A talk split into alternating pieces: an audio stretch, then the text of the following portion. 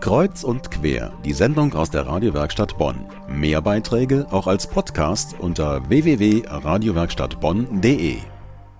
Bonn äh, ist auch bekannt als die Beethoven-Stadt. Beethoven spielt hier eine große Rolle. Die Stadt Bonn fördert auch viele Musikprojekte. Das Beethoven-Orchester, ähm, die Oper ist mit dabei, natürlich das Beethoven-Festival, Musikschulen, Konzerte auf dem Museumsplatz, äh, zumindest bis vor kurzem noch. Ähm, es gibt Wettbewerbe und all das. Ähm, aber wer entscheidet das? Wohin das Geld kommt? Oberbürgermeister Oberbürgermeister Jürgen Nimsch ist zu Gast im Studio. Herzlich willkommen. Und ich wiederhole nochmal die erste Frage. Also, wer entscheidet, wo das Geld hinfließt? Das ist der klassische Weg, wie in einer Stadt über die Verteilung von Geld entschieden wird. Man stellt fest, wie viel Geld man hat. Das macht der Kämmerer, das macht dann der Verwaltungsvorstand unter meinem Vorsitz und überlegt, welche Vorschläge man dann am besten machen kann, wie dieses Geld möglichst so verteilt wird, dass der rheinische Grundsatz gilt, alle sind zufrieden. Das ist schwierig, wenn man nicht genug Geld hat und dann kommt es zu einer Vorlage der Verwaltung für die politischen Gremien, die dann das in den verschiedenen Fachausschüssen, also hier im Kulturausschuss und dann letztlich im Rat beschließen.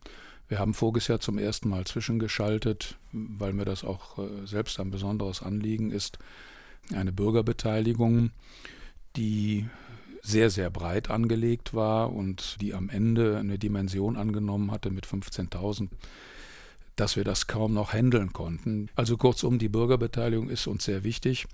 Wir werden sie im kommenden Jahr ebenso wieder bei der Meinungsbildung der Verwaltung einsetzen, aber auf bestimmte Schwerpunkte und auch mit deutlicheren Fragen. Sollen wir das machen oder sollen wir das machen? Oder sind Sie dafür, dass wir das tun, ja oder nein?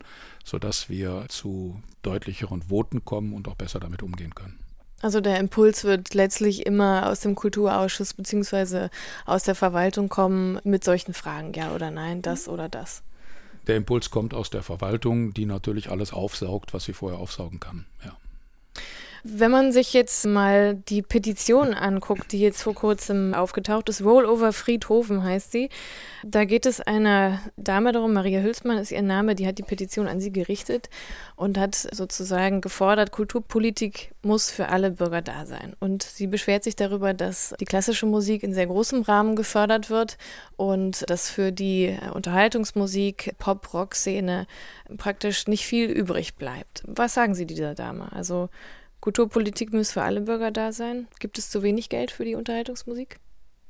Also insgesamt gibt es für Kultur in Bonn recht viel Geld, wenn man es mit anderen Städten vergleicht, worüber man natürlich in eine sehr engagierte Diskussion eintreten kann, ob das so verteilt ist, wie die Bürgerschaft das sich tatsächlich vorstellt und ob zum Beispiel die 18 Millionen, das ist ja der allergrößte Batzen davon, in eine bestimmte Sparte geht, nämlich die Oper, ob das tatsächlich so sinnvoll ist. Ich sähe es selbst sehr gerne, wenn wir im Bereich der Theater, Musical-Förderung für Jugendliche uns noch stärker engagieren würden, als wir das als Kommune bisher tun.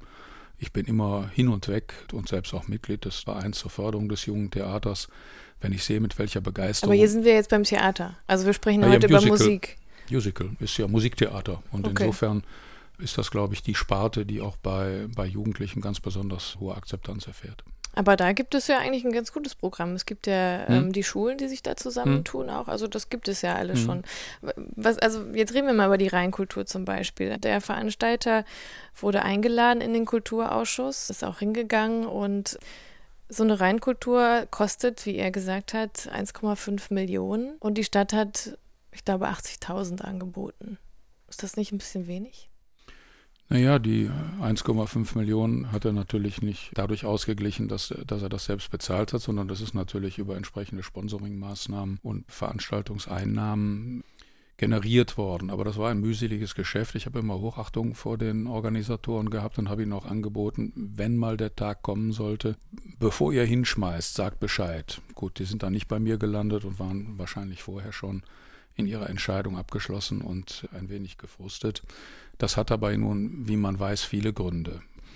Es ist zum Teil natürlich auch so, dass das eine Nummer geworden ist, die durch die Dimension, die Menge derjenigen, die da sich eingefunden haben, auch grenzüberschreitende Maßnahmen zur Kenntnis genommen werden mussten, die auch die Veranstalter selbst betrübt haben. Also das Verhalten von Besucherinnen und Besuchern, das da zu Ärger geführt hat.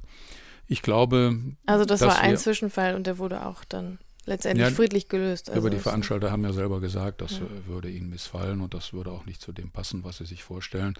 Ist sicherlich die Summe des Ganzen. Es gibt ja ein neues Angebot, da muss man mal schauen, wie weit sich das entwickelt. Wenn Reinkultur sich nicht reaktivieren lassen sollte, dann wird es eine andere Lösung geben. So wie es beim Museumsplatz jetzt auch andere Lösungen geben wird, so wird es auch sicherlich, was ein großes Open-Air-Konzert oder Festival in der Rheinauer angeht, auf mittlere Sicht andere Angebote geben. Aber warum wollen Sie dann jetzt sowas wieder neu unterstützen? Warum war da keine Hilfe für die Rheinkultur da? Also wie gesagt, das Gesprächsangebot hat ja bestanden.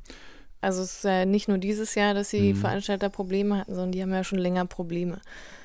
Ich habe die Schirmerschaft übernommen über die Reimkultur, habe die Beethovenhalle für ein Benefizkonzert zur Verfügung gestellt, kostenfrei. Und insofern haben wir schon versucht, mit sagen wir, einfachen Mitteln Unterstützung zu leisten. Das hat dann ja auch insofern wenigstens ein bisschen geholfen, dass es dieses Jahr stattfinden konnte.